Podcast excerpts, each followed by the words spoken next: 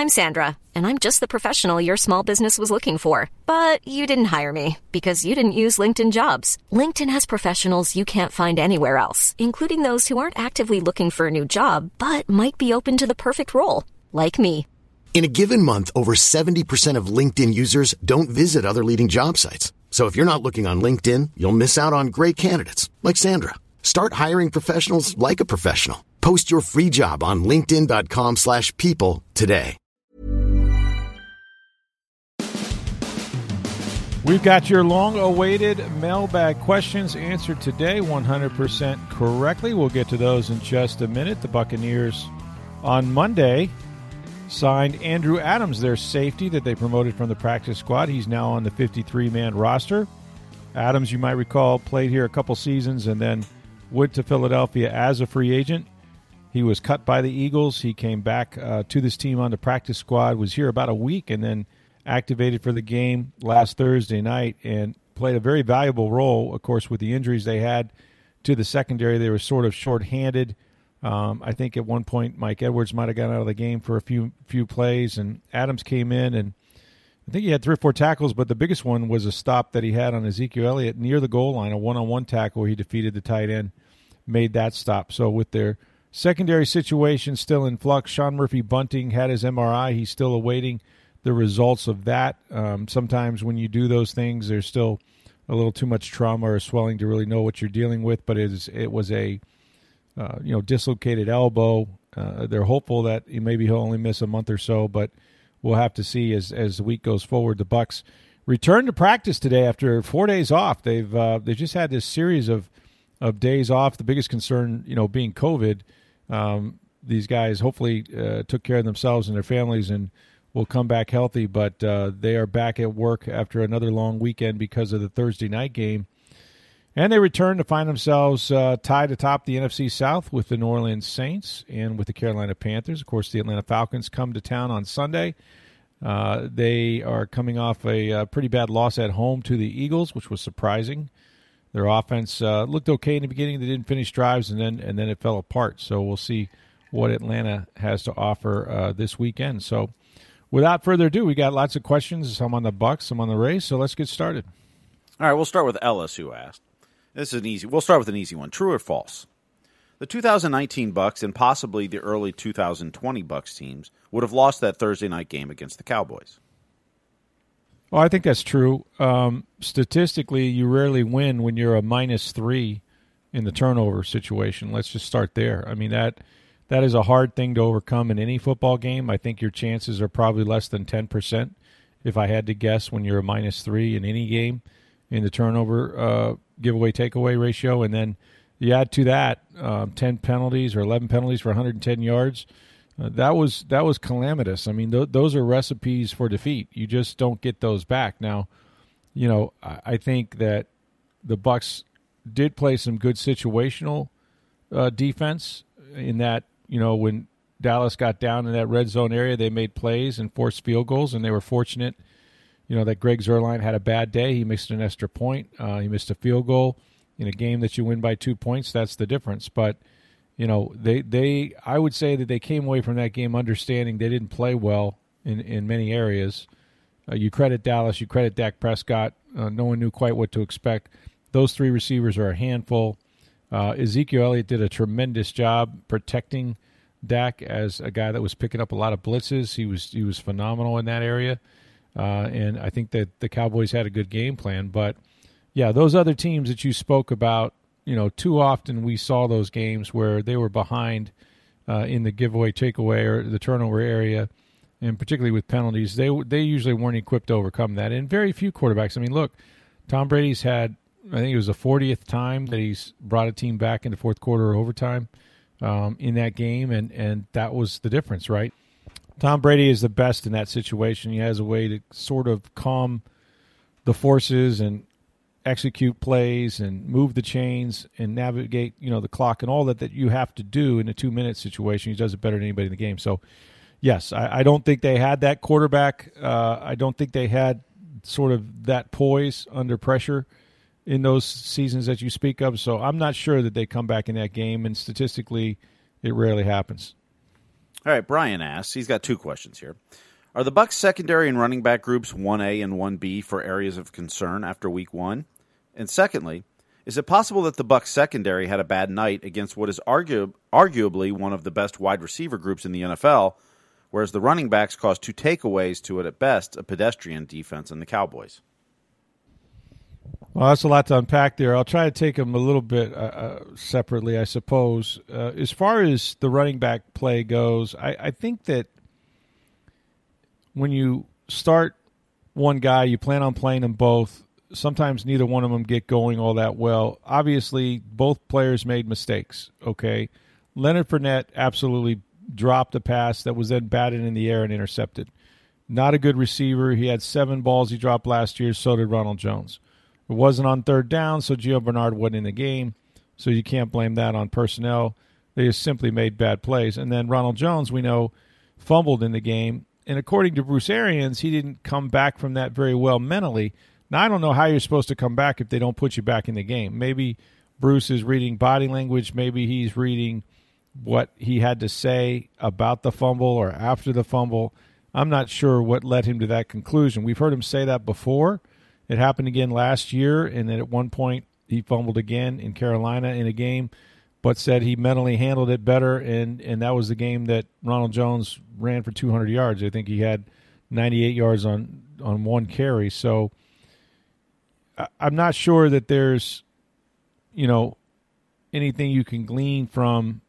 Does that mean that Leonard Fournette is RB one and Jones is RB two now, or they've lost confidence in those guys?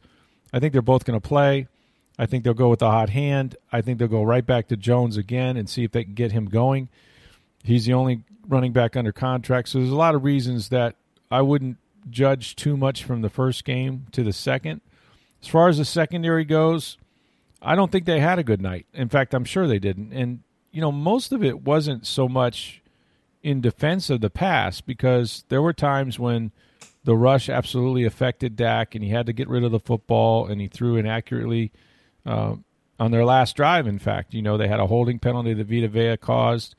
The next play, there was pressure, and so you had to check it down, and they were forced to take a field goal rather than try to take, you know, a, a lead with a touchdown.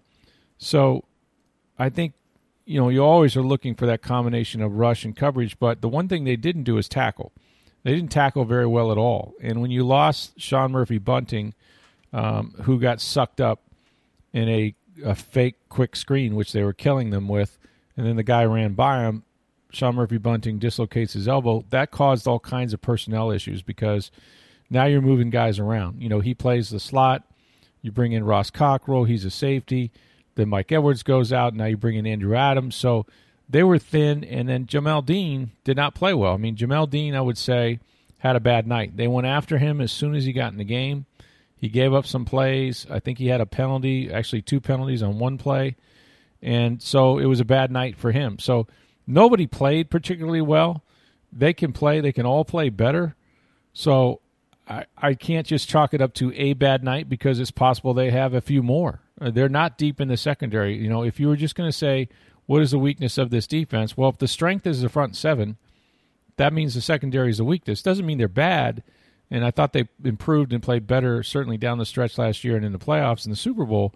But it does mean that that's a young group that isn't very deep. And so injuries, uh, lack of confidence, those things can can pop up in young players.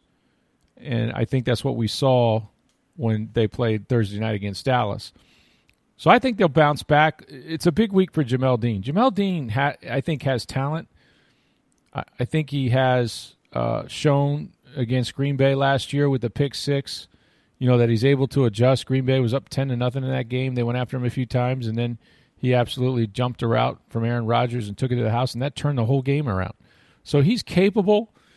Getting the reps in practice will help him this week he'll be he'll know you know he's he's not a rookie anymore. He's not a second year player. He's a third year guy. He needs to step up and give them, you know, uh, somebody that can uh, play as well as Sean Murphy Bunting, um, who won't be in the slot. They'll have to find somebody else to do that. Whether that's another safety if Jordan Whitehead's back, maybe Antoine Winfield plays down there, maybe Mike Edwards, maybe Ross Cockrell.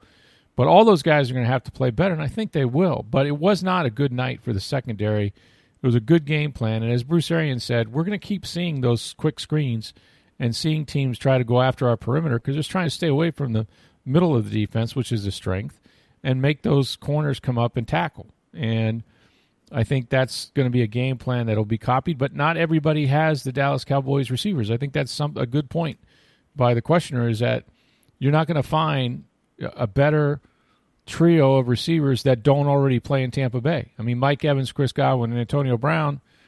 You know, probably the other group is is Michael Gallup. You know, uh, with Dallas and uh, CeeDee Lamb and and Amari Cooper. I mean, those are the other three that I would point out in the league that are on par with them. And you don't have that with every team. I think the Rams do.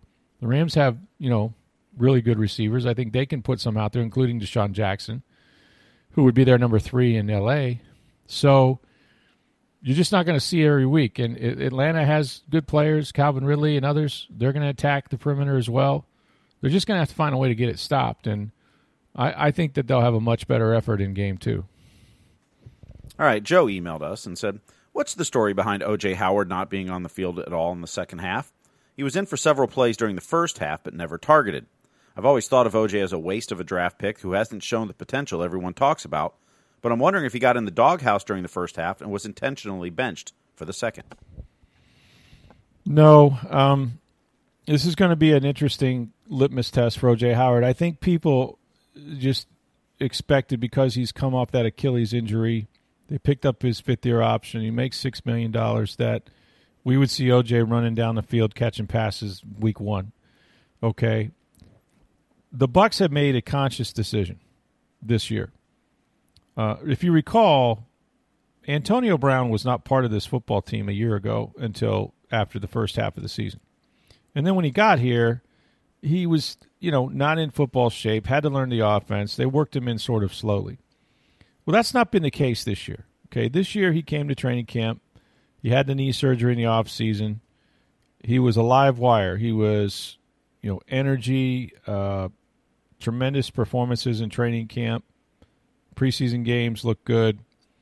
So you go from having two main receivers in Chris Godwin, obviously, and Mike Evans, and they're your two main guys. And then last year, the plan was to go what is like 12 personnel where you have, you know, two tight ends, one running back, and two wide receivers. And so OJ and Gronk played a lot at the beginning of last season until OJ got hurt against the Chargers. Okay. And then Cam Brate stepped in. All right. So this year, they've pretty much told you look, we're, we're going to force the ball to our, our, our receivers. We think we think our best weapons catching the football and our best matchups are Chris Godwin, Mike Evans, and Antonio Brown. Rob Gronkowski is the tight end. He's the starting tight end. And – Two touchdowns in the Super Bowl, two touchdowns in week one. Incredibly smart player. Looks to be in better shape. All right. So Gronkowski played the majority of the snaps. When he comes out, if it's if it's early in a game or you're in a running situation, then you're going to bring in OJ Howard because Cam if you see him in the game, it means it's a passing situation or they want the team to think that they're going to throw the ball because Cam he's not a blocker. You know, they might use him on occasion as a third tight end, but primarily he's he's a pass catching tight end. All right. So OJ only came in to spell Gronk a few times, right, as the inline tight end in the blocking situations. And when they wanted to throw the ball, they were going to keep three wides and Gronk in the game. So Gronk was a primary tight end throughout the entire game, and then when they were throwing it, Brate came in. I just think that it's a function of you know, what they're telling you about their offense. Their offense is going to, the passing game is going to run through those three receivers and Gronk. And everybody else is going to have to sort of find their way through that, you know. Doesn't mean that Gronk in a 17 week season is going to play every snap. They would be wise to spell him more than they did maybe in the week one. But this was a huge game. In a way, it was a statement game. Um, I think the Saints had that against the Green Bay Packers. I think there are some openers. You're defending champions. You have an upstart Dallas team coming with the return of their quarterback Dak Prescott. The the nation is watching. Uh, you know, you want to make a statement. You want to go out there and play your best football. And they felt like, you know, those three veteran receivers and Gronk was the way to go. And they all produced and, and they won the football game. You'll see more of OJ Howard. He's not a bust, believe me. He's a talented, talented guy who, you know, had some injuries early in his career that were no fault of his own. You know, no player goes out in the NFL and says, Hey, I'm injury prone you know, just hit me, watch, I'll be out. Doesn't work that way. He had never been hurt in his life. The guy played, you know, what, three, four years at Alabama. That's a pretty high level of football in the SEC. There's a lot of contact that goes on in the SEC. Guy had never been hurt. Comes to the NFL, had a few guys fall over the back of his feet, uh, tear up his ankles. He did have a hamstring injury one time. But by and large, you know, nothing he could avoid. And then that you know the Achilles. I mean, nothing he did wrong. He tore, he ruptured his Achilles running a route. It happens. So he's come back from that. He's working his way back into shape. We know he's a matchup nightmare. We know that you know he can catch the ball. He struggled a little bit in one preseason game, but it was literally his first game back. So I think if he in time he'll work himself, you know, in, into a role. But it's a long season. I mean, we saw a year ago, OJ goes down. Cam Brate was playing six snaps a game. OJ goes down. All of a sudden, Cam Brate ends up being a pretty good player for them the rest of the season. Caught a ball for a touchdown in the championship game. So you need the entire roster. It's a long season. You know, Gronkowski is not young. He's, you know, like 33 years old. So you know those guys are going to need some some some plays off, and that's why you want as deep a football team as you have. I hate it when people just decide, "Oh, I always thought this guy was a bust." Well, based on what? You know, if if he's on another team and they featured him, maybe he's in the Pro Bowl. You know, you have to look at the personnel that he in the team that he's on, which is a Super Bowl team, and the fact that he's been hurt, and you know we're we're through week one. We played exactly one game in a 17 game regular season. I would just say pump the brakes before you judge OJ Howard. All right, Narendra tweeted us: Who are the Bucks likely to sign next year? Leonard Fournette or Ronald Jones? And is Rojo not a fit for the system due to his catching issues? Well, I don't think either one of them are great receivers. So if we're we're just going to judge it on that, clearly Fournette has caught more balls in his career, but you know that doesn't make him a good receiver. Jones will be a free agent, so you know I think it's it's in, imperative that he go out and have a great year. He was going to be a thousand yard rusher a year ago, got sick with COVID, missed out on that. Off to a bad start so far this year.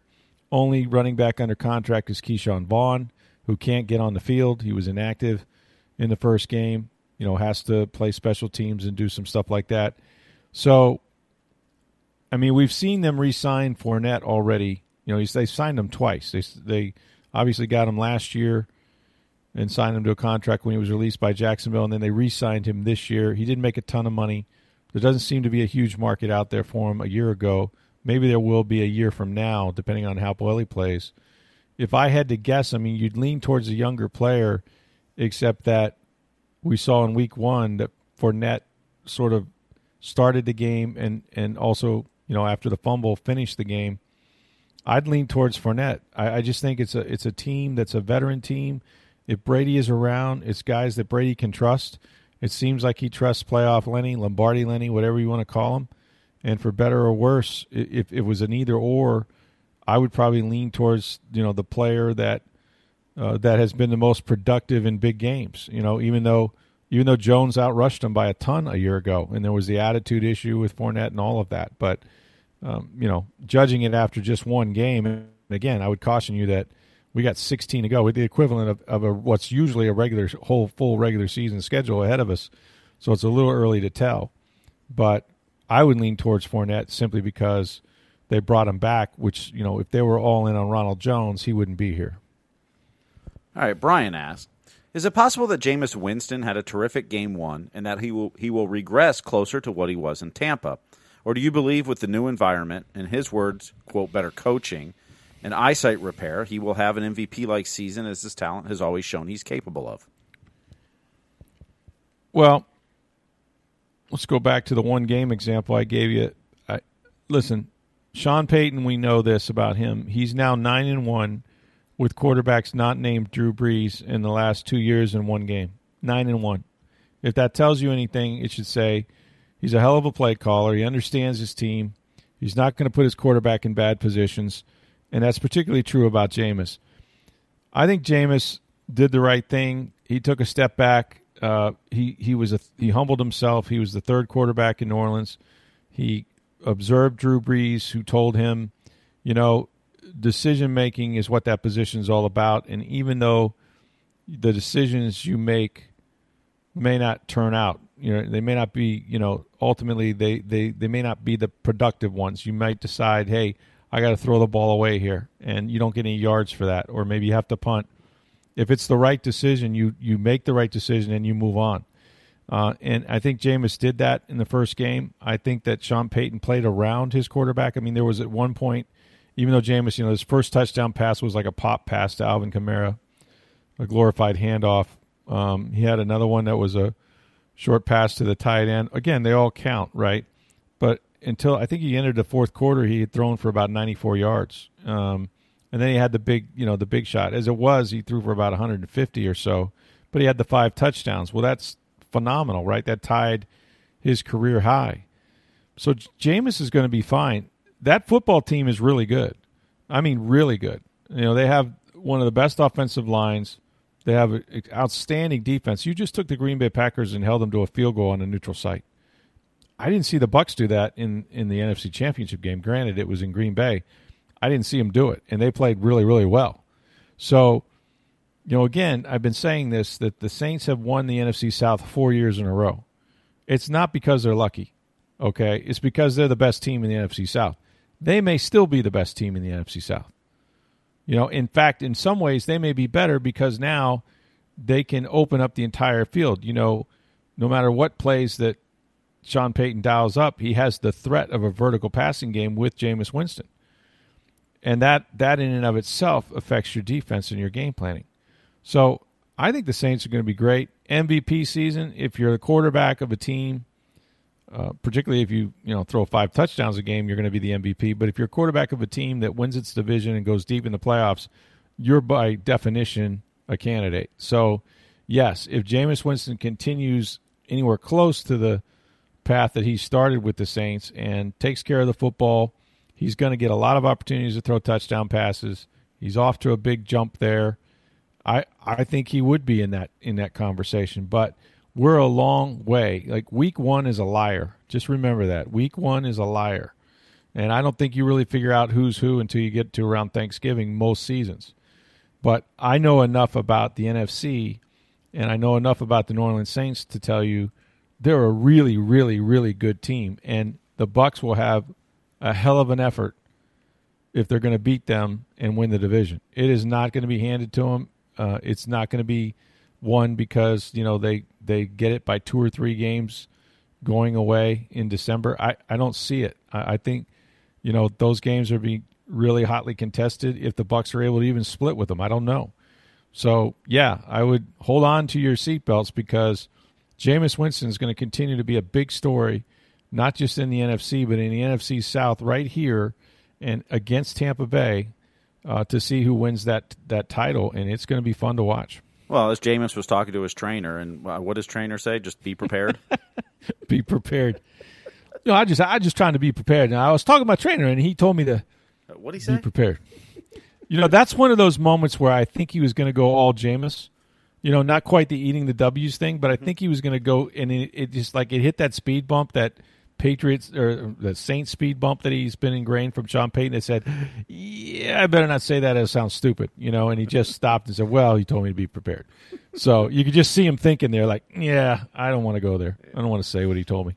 All right, Les tweeted us and said, "Rick, it's overreaction Monday. Which NFL team looks like they're in the most trouble after Week One?" Said you can also throw in a college team as well, so he can get his money's worth. Well, Florida State's in trouble. I mean, I mean, Jacksonville State, folks, come on now. I mean, I don't know what way, what direction that team's headed. I really don't. Mike Norvell's got to figure it out. I mean, you, you know, you play a great game against Notre Dame, or seemingly a great game, at least a competitive one.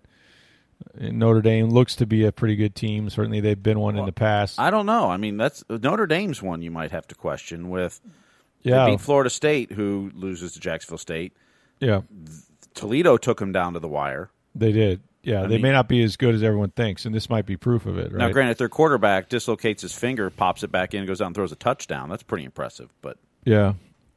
Jack Coan. Well, Coan, you know, he played at Wisconsin, so now he's going to, now that he's away from the horrible play caller that is Coach Chryst. Um, I, I, I would take Florida State. I'm going to go back. There was some, there were some tough losses. There were some bad losses. And and look, they play the Detroit Lions this week, I think. But did anybody? I mean, did it look any worse for any team than it looked for Green Bay? I mean, seriously, think about this. Aaron Rodgers spends the whole off season whining about my life is a beautiful mystery. My career is a beautiful mystery. I want more say. I, you know, go get this player who, by the way, you know, they didn't play all the guys that they got. Um, you know, so much behind all of that. Uh, you know, the drama and the daily taking of the temperature, and will he go back there? And uh, you know, but he loves his teammates, and you know, the thirty-five minute, you know, analysis of a press conference and all of that. And then after all of that, okay, you have a team that has been in the championship two years in a row. And after all of that, you are starting. I mean, you are starting the season at a neutral site. I mean, New Orleans has been slammed by a hurricane. Their team has been at AT&T Stadium, uh, at one of the universities in Texas, you know, bouncing around, displaced their entire families, 250 people. You know, I don't know how many buses it was. It was like 20 buses and four airplanes worth of folks. And you go to Jacksonville, where it's full of Packer fans, by the way. I mean, chock full of Packer fans. That's all you could see. And you go out there and you lay that egg on opening day. Like, it's not like, well, we got caught between, you know, Tampa Bay and the Rams, and we had kind of a off day where we just didn't, you know, short week after a Thursday night. No, this was the first game of the season. Okay. And their coach comes out and says, I didn't have our guys prepared to play. It looked like the other team had more intensity. What? It's week one. Week one. When are they going to be more intense? I mean, except for a playoff game. So I got my questions about Green Bay. I, they'll probably come out and pound and take it out on the Detroit Lions, but maybe they won't. Maybe they won't. Right? Well, I know the Detroit uh, media and fans are. There's a lot of moral victories coming out of that game against San Francisco. Yeah. they didn't start very well, but with the new coach, Never gave the, up. the way they finished and the way they came back, and it ended up, you know, short. But um, Yeah. you know, there's there's some optimism around that Detroit team now. Yeah. And they have a, you know, I don't, I think that Jared Goff is a more capable quarterback than they've had in years. I mean, look, I think Matthew Stafford's a better player, but I think he needed a change. Uh, I think they got a young quarterback that's very capable. So, I, again, I, I expect Green Bay to win handily, but what if they didn't? Right? What if, what if, because listen, there's nothing about Aaron Rodgers that says to me he's like Tom Brady. Like Tom Brady wants to play on, until he absolutely, you know, they, they peel his fingers off the football. I mean, he, he's not going to embarrass himself, but as long as he feels good, that's it. He loves, loves, loves the game. I think Aaron Rodgers, Aaron Rodgers found out he loves a lot of things. He loves his Hollywood actress. He loves Hawaii. He loves growing his hair into a man bun. Um, you know what I mean? Like seriously, like he's reading books on, you know, mental space, and and there's nothing wrong with that. Don't get me wrong. I'm just saying, like, he has a lot of interest. Jeopardy. He wants to host Jeopardy. You'll never hear, you know, Tom Brady say, you know, really would like to host a game show when I'm not playing. No, no, he's all football now. He does enough things off the field with his, you know, all his products he endorses and all of that. But that's that's a lot of players do that at his level. I'm just saying, I don't know how important this season is to Aaron Rodgers. I don't know how important football is to Aaron Rodgers, and we're pretty sure that he doesn't care whether he stays in Green Bay or not. Hell, he's told them, "I want out." That at best, this is my last year here.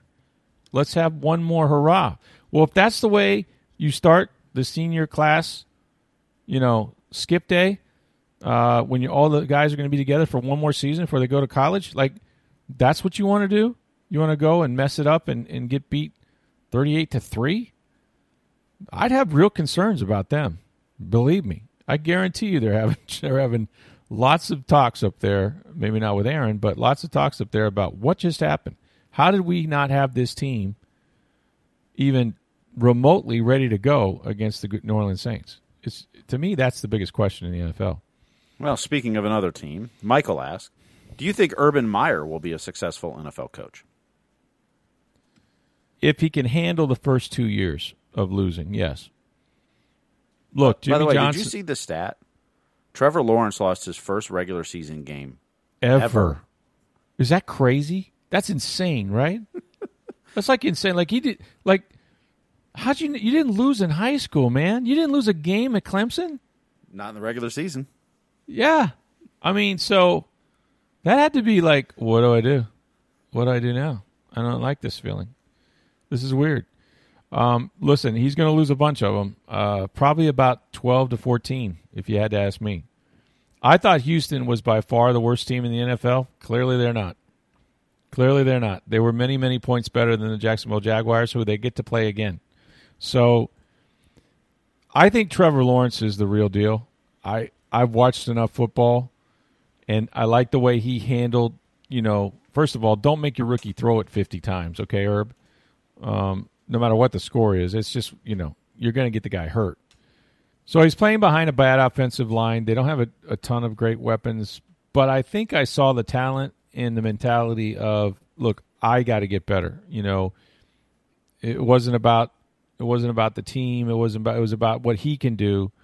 You know, to to make his club better. I, I like that fight in him, and like I said, he's a special talent. Some of the throws he made were big, big time throws. Like the arm strength, unquestionable. He's special. I think he is generational quarterback. I don't know. Is he Elway? Mm, maybe not. But you know, I still think he's special. So if Urban and him together can make it through these first, say, two years, because they're going to lose a ton of games, and they can get that team better around him, then I think he'll have a chance. I simply don't believe that Meyer will be able to withstand the scrutiny and the the the you know the magnifying glass of what comes with losing in the NFL. You know, when you're on that side of the coin in this league, it is it is it is gut wrenching. Like, you know, every single week somebody can beat you. Even the games. I mean, you're telling me like they went down and played the Texans, which most team most people said on film and otherwise. You know, look, Deshaun Watson's not playing. Uh, you know, they have a new head coach of their own and David Culley. Not a ton of players, new GM. This is a team we can beat. I mean, Jacksonville's thinking we can go down, we can win this game, we could beat these guys, and they got they got bombed, right? They got they got beaten soundly. So that's a confidence problem. And, you know, if Urban suffers a lot of these defeats, because it's going to get harder for them to win games, not easier, who can they beat? And we know that he's, you know, the, the stress, the health issues, the scrutiny that comes with the NFL. It's not Ohio State. You don't just have the best players. You know, the thing about college, you can just go out there and whip most teams because you're just better. Your players are just better. Heck, your second teamers are better than most of the teams you play during the season. That's not going to be the case in the NFL. You have to deal with everything, including COVID, injuries. You know, you can't, you don't have 100 guys on your roster. It's hard. It's a different game. And college coaches, most of them, or a lot of them, struggle with the lack of control that they have, you know? And so it's not like recruiting. I can't go sign my favorite players. I have to draft them. And I, you know, I may like a guy, you know, and somebody else picks him. And, it's just different. So I think if they can withstand the first two years and make their team better around Lawrence, assuming he doesn't suffer some major injury or setback, I think they'll. I think he'll be good. But I question whether or not he has the tolerance for it, for losing, and for the scrutiny that will come with it, and just sort of being. You know what it is? It's being irrelevant. I mean, he's he's relevant right now because Trevor Lawrence is his quarterback because He's new in Jacksonville because they had the first pick, right? How relevant is he going to be when they're 2 and 14, you know, or next year? So I think that lack of, I mean, this guy's coached at Florida, Ohio State. It's national titles, it's championship games. None of that's out there for him these first two years, I don't believe. So from that reason, I think he might just decide it's not worth it. But we'll see. Maybe he'll maybe he'll make a liar out of me. All right, Les had tweeted. Rick, after early losses for Clemson and Ohio State, is there a chance neither one makes the college football playoff? I know you always say it's only four or five teams who have a chance, but maybe this year we see some new blood. I think Ohio State can make it. I don't know what the path forward for Clemson is. I mean, the problem Clemson faces is there's nobody good in their entire conference, right? What's the next best team? Miami? I don't know if Miami's any good. And if we're going to rank teams, right? We're going to have these this this committee that's going to determine who the top 4 are. Okay, let's say they win they win out. I mean, I guess the record will be there. They'll, they'll probably be ranked high, but you know, if your only loss you allow you know, you 10 didn't you didn't allow a touchdown. yeah, I mean, you didn't. I mean, allow- it was you- a- yeah, It was, It was a close game. pick It was- six. I mean, to Georgia. I mean, to a very good team. If Georgia plays well and they're your only loss, some of that will be on Georgia, maybe. Clemson wins know? out, they're in. It- because I think they're going to win handily in, in their all their games from here on out. And so the eye test will say they're great. Maybe. Yes, they lost to Georgia, who's going to be right there with Alabama in the SEC. does anyone care who they beat though? I mean, there's literally what what win in the ACC is going to matter to anybody? Just the fact that they're ten Well, and one, But but Ohio State's already has a loss. right? Uh, you know, the Pac-12, maybe Oregon has a shot this year, maybe UCLA.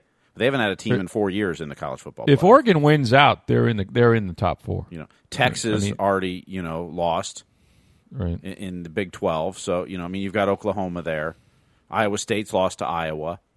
Uh, you know, Iowa, Big Ten. I mean, I, Ohio State probably beat whoever comes out of the Big Ten. I think. I mean, just understand that at the end of the year, there's going to be one or two teams that are undefeated at most. As much as we think that everyone's going to go undefeated now, it- it's the way college football always is. Right. By Alabama. the time you get to that third yeah. or fourth pick in the college football playoff, it's like whose loss is better than this and whose wins are. I mean, you start comparing that, and Yeah. then you know. But I think Clemson's eye test will will put them in, assuming that they they win out the rest. if they of the run the think they do. table, yeah, if they run the table and go ten and one, and their only loss is, is you know didn't give up, but you know a touchdown to Georgia, then yeah, I would say they'd get in. I guess that's true. I just don't. I just the ACC. It's just it's so bad. Such a bad conference. Clemson may be okay, I guess, but you better run up some scores. I think that would help them. Well, I think they will. I mean, you know, yeah. If they Yeah. start if they start beating every team by you know seven to ten points, no. But don't think, lose another one. Well, no. No, if you're in the ACC, you can't lose that second game. Absolutely not. Right. Right. And Ohio, Ohio State. I mean, I think you know They're fine. they're still Ohio the favorites to win the Big Ten. They're fine. Their secondary is very young, Mm-hmm. and if you've got a good enough passing game, you can expose that. Which Oregon, you know, Oregon's quarterback was good enough to do that. Yeah. Um, they're extremely young in the back. I think Ohio State is just. I think they've lost so many players the last few years. They're just a really young team that next year is going to be dominant.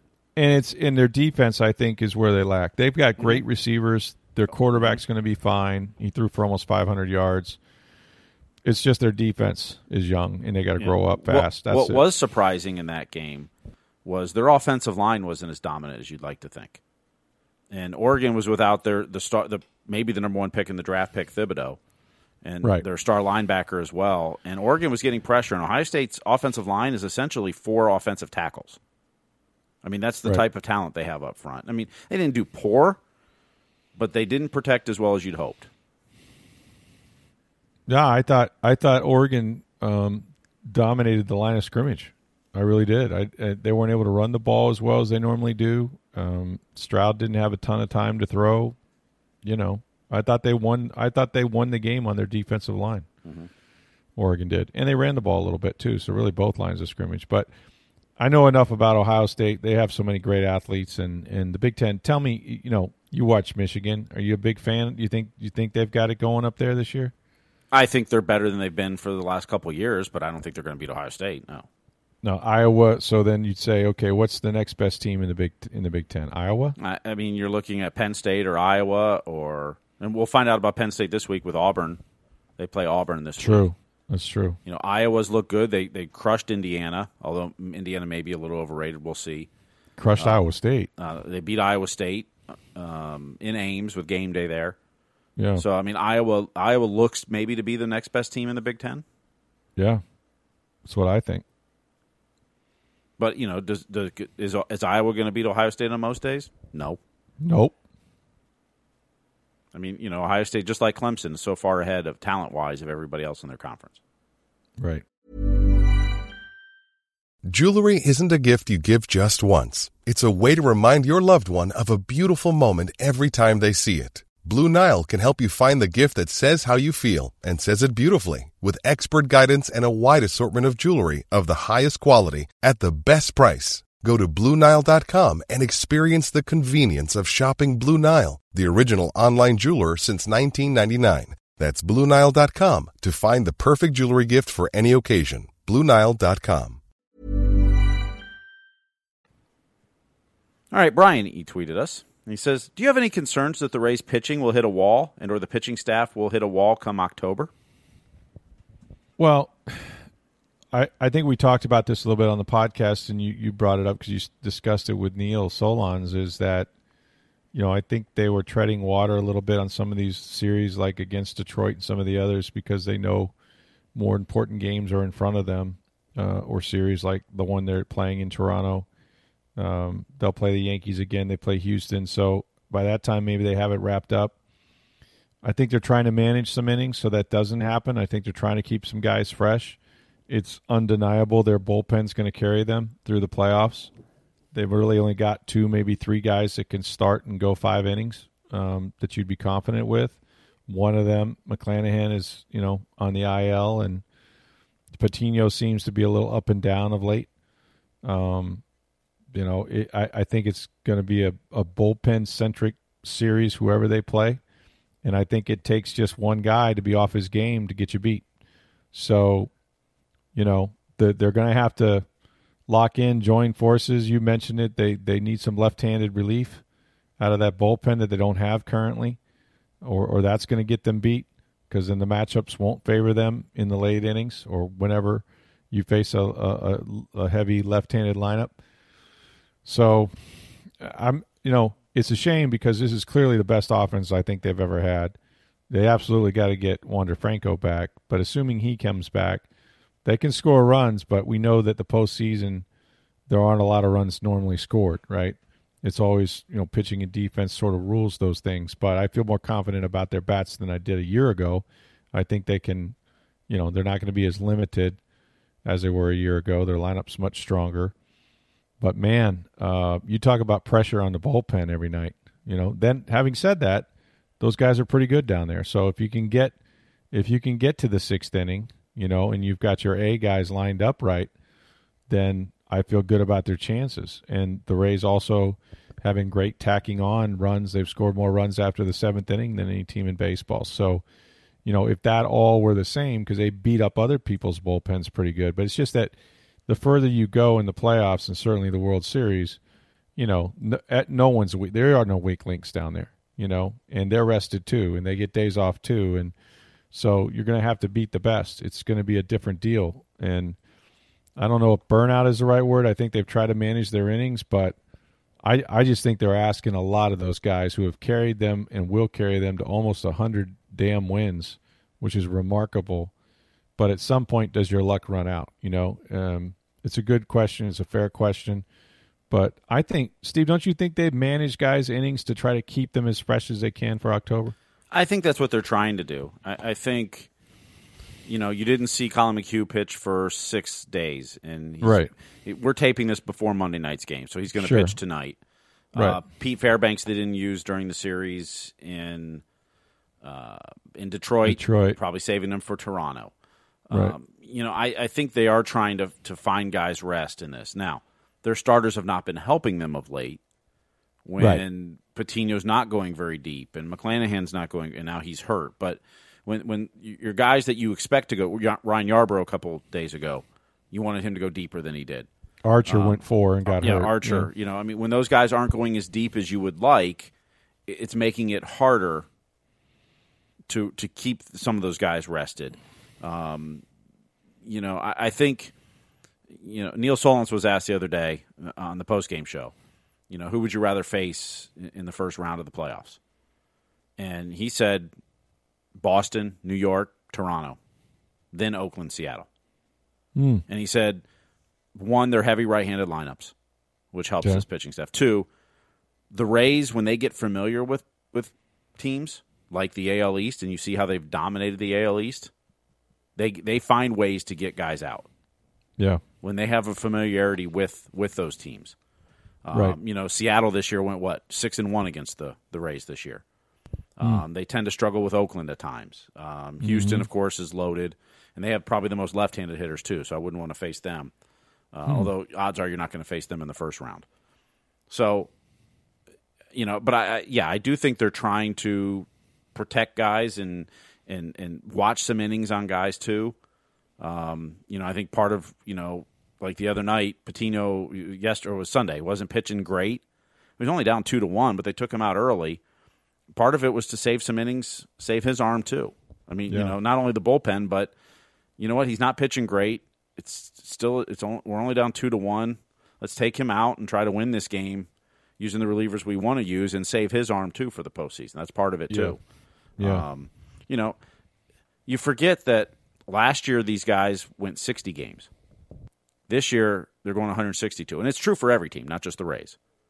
And so, how you've used arms all year, you know, teams have had strategies of how they're trying to, you know, save innings but build people up too. That, you know, to just go from starting, you know, 12, 13 games last regular season to now 30 something that's that's not what your arms are designed to do. I mean, you know, generally when you build up arms, it's you add a twenty to thirty innings a year, not you know triple the amount of starts. So, you know, the Rays have been doing, and every other team has. I mean, it's it, everybody's got the same scenario of last year we played sixty, this year we play one hundred sixty-two. So, how you compensate that every team's doing different. But the, yeah, the Rays, no question, they're trying to do that, and with a nine-game lead in the division, it makes it easier to not use Pete Fairbanks all weekend or to sit Collin McHugh for six games. You know, you can get guys some extra rest in there because if you lose a game, it, it's it's not hurting your playoff chances at this point. Who knows? Maybe when they get to the postseason, they'll let their starters go a little deeper as well, knowing that they're you know they're reaching the end of the season, and if a guy's pitching well, Well, I not mean, Kevin we know if there's a perfect style, game, perfect game through six innings, twice through the lineup, uh, you're coming out. No, well, there's that. I think they've learned their lesson on that. yeah, but I mean, you know, uh, it, there's nothing to save them for. I guess once you get to the postseason, you're trying to win every game, Mm-hmm. so that changes that changes the starters' mentality as well. And you've got the days off of rest. Last postseason, you didn't Right. have, you know, That's days right. off during series. So it was five straight games in the division series, and then it was, you know, seven straight days for, you know, the the championship series and the World Series if you went to seven games. And so this year, you know, for the first round, it's play two, day off, play two, day off, play one. You know, so you're playing five games in seven days instead of five and five. And the next round, you're going to have, was it three days off in there? So it's like 10 days to play the seven games. So, you know, you're going to have some of that that helps, you know, the pitching staffs as well. Right. All right, Carl asked if USF plays Florida State, who wins? Who gets axed first, Norvell or or Jeff Scott? I hate for anyone to get released, but hope they can both turn things around. FSU is still paying Willie Taggart. Is USF still paying Charlie Strong? The Leavitt punch still impacts us today. I don't know about the buyouts and who's paying who. I'll be honest with you. Um, I believe Charlie was fully paid. I think he was owed three million when they you know, they let him go, and I think that's already been paid. So Listen, I think if USF plays Florida State, Florida State wins. Just do. Um, don't have much to base that on, to be honest with you. I'll base it Yeah. on the, the Matt Baker plan. Who's got more dudes?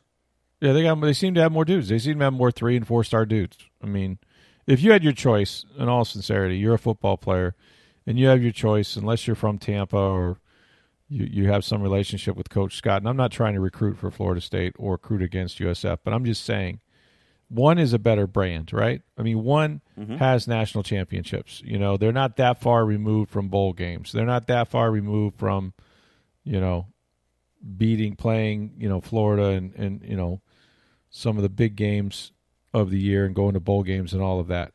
We still remember those days. Uh, we don't necessarily remember many of those days at USF anymore, and the brand is just better at Florida State right now.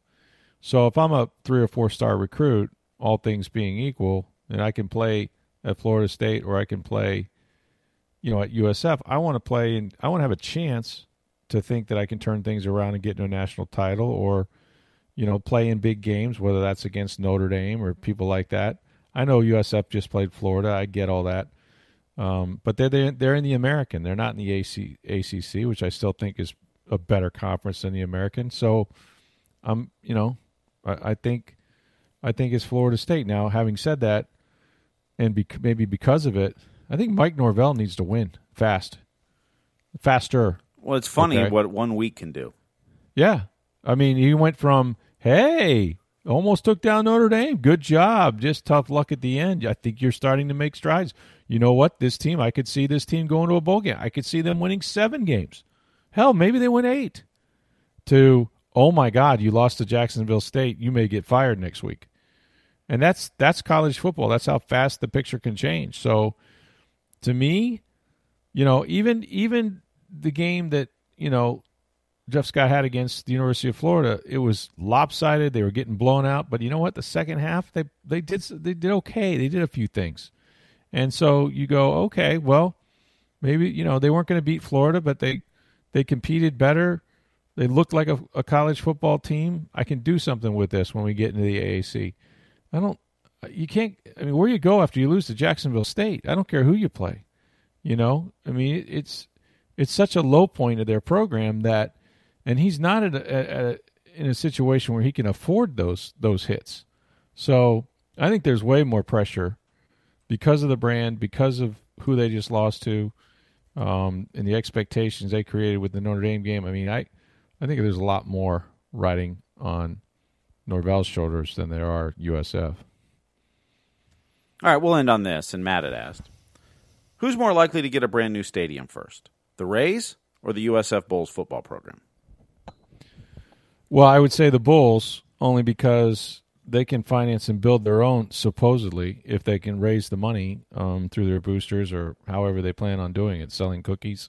I don't know, door to door. You tell me. I, I, I don't know what I'm guessing that whatever erector set football stadium they're going to build, albeit would still be in the hundreds of millions of dollars, would be a lot less than what they're going to propose to build the race.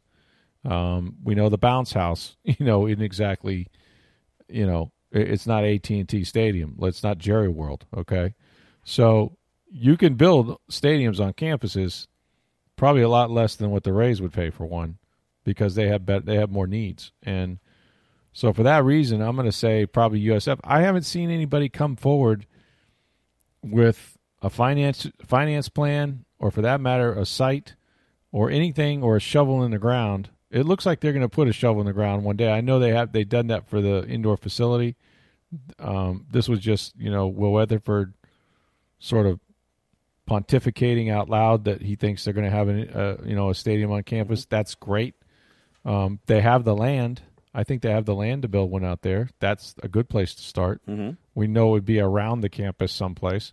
So I think they're in a much more beneficial position, and they're probably not going to ask for tax dollars to do it. They can raise their own money, I suppose. So it's a it's sort of a different deal.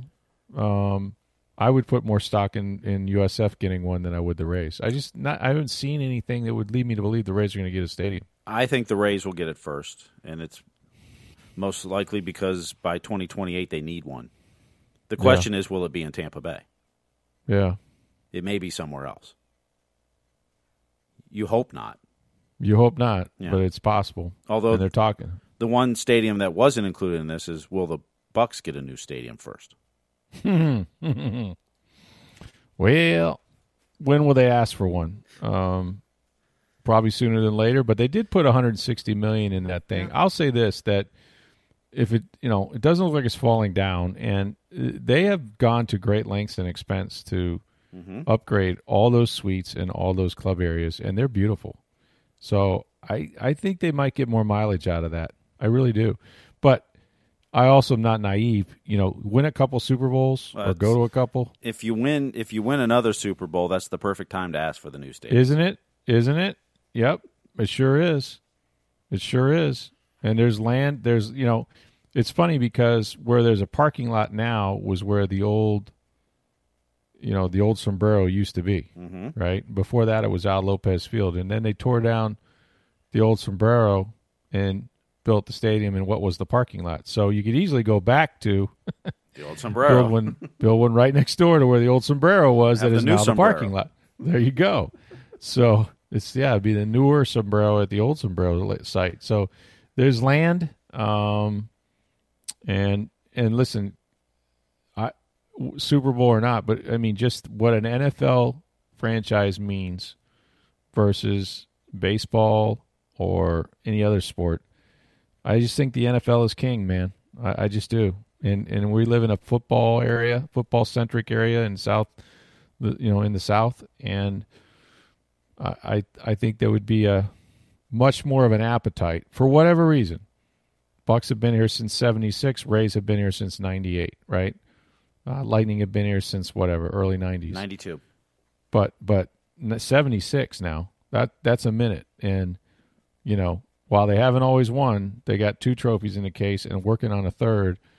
Um, and Brady might be here for another year after that. So I just think the value of an NFL franchise look at the franchise values. I mean you, you let's put it this way. You're not going to get one back you know. Uh, it would be hard to move them out of here and get it back. I don't know that I'd plan on that.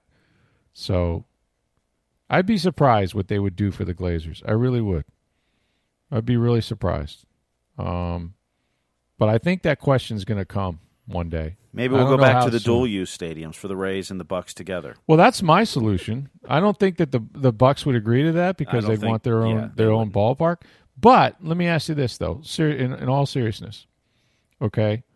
Let's say, all right, let's say, well, this is where you run into problems because the problem with the dual stadium now is both teams want the revenue, so that's the issue, right?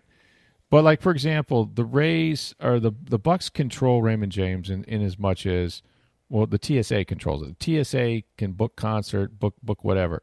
And that stadium stadium sits empty most of the year. I mean a lot, like all year, okay? An occasional conference, a tra- uh, con- uh, occasional concert, a tractor pull here and there. That's about it. The TSA is not looking to book acts or keep that stadium full every night. Now, the Bucs would probably like that because they get revenue from it, you know, up to a certain amount. If you build a new stadium, okay, and you did what Atlanta did, which was say, all right, Falcons, you're in charge of keeping this building occupied and you get to keep the money from it if you have concerts, but you're booking them. We're out of the stadium business. It's your stadium, okay? Which essentially it is the Buck Stadium anyway, when you really think about it. Um, they just let the TSA run it, or they have to work in conjunction with them, whatever. If you gave it to the Bucs and then said, "Hey, you want a tenant? How about the Rays? They'll pay you X, to you know, they'll split this revenue with you, or they'll." Could you come up with some sort of arrangement where the Bucs would profit from having a Major League Baseball team all those days that they're not playing football? You know, if you could make it financially worth their while, maybe they would go for it. I don't know. I don't Because know if right the Rays now, would. I don't know if the Rays would go for that. the Rays probably would. Because do you I want to give up a part of your revenue to pay- Probably not. to to pay for that? I mean, you know, to- Probably not. for what the Bucs are going to. Pro- now, Yeah. what could be it's a major project, but look at what Atlanta did with their baseball stadium.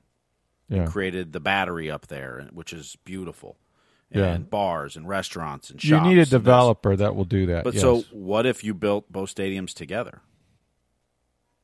And side by side? Well, you know, in that in the same area where you have a a whole nightlife, shopping, restaurant district around both stadiums, assuming that you know the Bucs are asking for a new one, and this is just me spitballing off the top of my head, but Yeah. to create a you know an area where it's a destination right. that you know not only every baseball game do you have shops and restaurants in this people coming which is you know 80 games a year well, and, and then you had condos 10 and football areas. games yeah you had 10 Yeah. football games you had concerts in the stadium you had Right. you know do the rowdies move into that stadium do you know all kinds of stuff you could you know where all of a sudden now it's it's a destination that's being you know you're getting 120 140 nights a year you're getting stuff going on it Yeah, it has area. it has to become a community. It has to be an area that people will live, work, shop, walk, go to. You know, Mm-hmm. I mean, it, it that's that's really what stadiums now have, have centered around. You know that, um, and again, that goes back to who owns the land, who can develop it. Um, is somebody willing to give them the land for the, because they own the land around it that will develop, increase the tax rates, and they'll get paid back that way? Um, you know, what what can you do? You know, I, I don't know the answers to that. I, there's there's not a ton of land in in Tampa. Um, there is quite a chunk of it though on Dale Mabry. Mm-hmm. Uh, you could fit another ballpark there. It might create some parking issues. You probably have to build some garages and whatnot, but um, you could certainly do it. Uh, but is that, you know, what what then? Be, I, I, don't know. I, it, this is hot, this is way beyond my financial wherewithal. I'm just trying to pay my own bills, but um, I, I do think that I I do think this. If you're if you were asking me which which major league sports team has a chance of building a new stadium, and I'm not going to leave the Lightning out of this for now. I'm going to say it's the Bucs. I don't even think it's close. I think I think it's the Bucs. I don't think that, that the community would would lose that franchise over a new stadium. Now, you know, world without end, cost without end. Can you build Jerry World? No, they're not going to pay but you know what? Some of these things are going for a billion with a B these days to build them. Well, the Rays proposed park in Ybor was nine hundred million. Yeah, so I mean, you're talking you're talking about money that we can't even fathom. And but I would I would also think that the Glazers though would ante up for for a, a decent portion of it as well, because I think they would recognize you know for the next 20, 30 years, whatever, uh, what they could recoup in that in those in in that investment. You know, and the franchise value in Tampa versus franchise value somewhere else.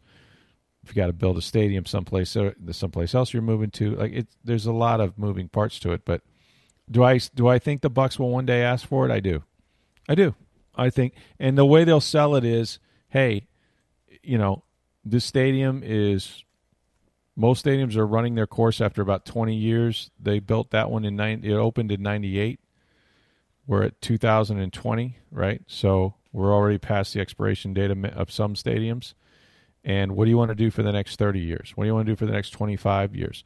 Oh, it's too hot, by the way. We need, you know, we, we, we got to look at a way to cool our fans and make it more, you know, you know, make it easier for them to sit in the sun. And whether that's, you know, partial shade or a retractable roof. Um, oh, and guess what? You want Super Bowls? You want national championships? Well, they're not going to come back to Raymond James because it's inadequate. They're going to go to L.A.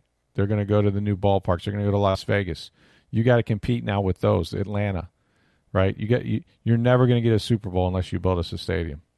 What is that work at, worth economically to the community?